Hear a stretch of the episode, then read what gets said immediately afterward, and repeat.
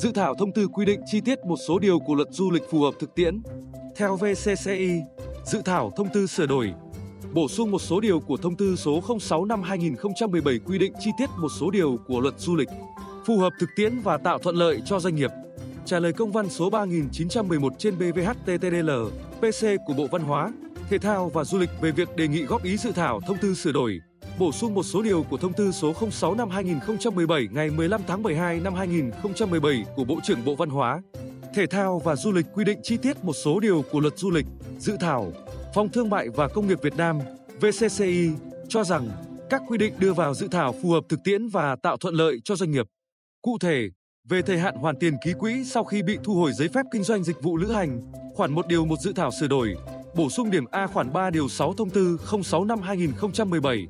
Theo VCCI, dự thảo đã rút ngắn thời hạn hoàn tiền ký quỹ sau khi bị thu hồi giấy phép kinh doanh dịch vụ lữ hành từ 60 ngày xuống còn 30 ngày.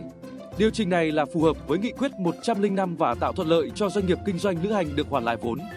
Về trình tự thu hồi giấy phép kinh doanh dịch vụ lữ hành trong trường hợp doanh nghiệp kinh doanh lữ hành vi phạm pháp luật, VCCI cho rằng khoản 2 điều một dự thảo đã rút ngắn thời hạn cơ quan cấp phép ban hành quyết định thu hồi giấy phép kinh doanh dịch vụ lữ hành từ 15 ngày xuống còn 07 ngày làm việc kể từ ngày có kết luận thanh tra.